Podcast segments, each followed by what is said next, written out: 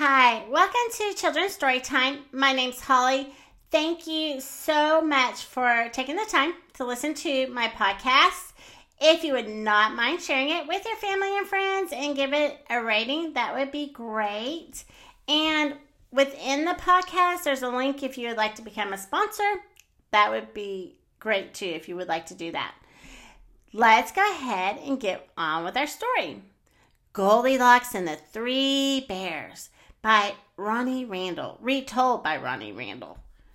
Deep in the forest lived Daddy Bear, Mommy Bear, and Baby Bear.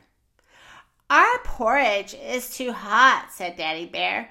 Let's go for a walk while it cools. Well, someone else was out for a walk. A little girl named Goldilocks. Goldilocks was very hungry and very naughty. I will eat this porridge, she said. The first bowl of porridge was too hot. The second bowl of porridge was too cold. But this porridge is just right. Now I want to sit down, said Goldilocks. The first chair was too soft and squishy. The second chair was too hard and smooth.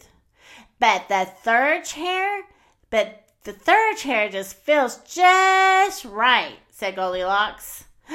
And then crack! It broke. I'm tired, yawned Goldilocks. So I'll find a place to sleep. Mm, the first bed, it was too rough and scratchy. The second bed was too frilly and flouncy. But this bed, this bed is just right, said Goldilocks. Soon the bears came home. Someone's been eating my porridge, growled Daddy Bear. Someone's been sitting in my chair, grumbled Mommy Bear. Someone's been sleeping in my bed, and there she is, squealed Baby Bear.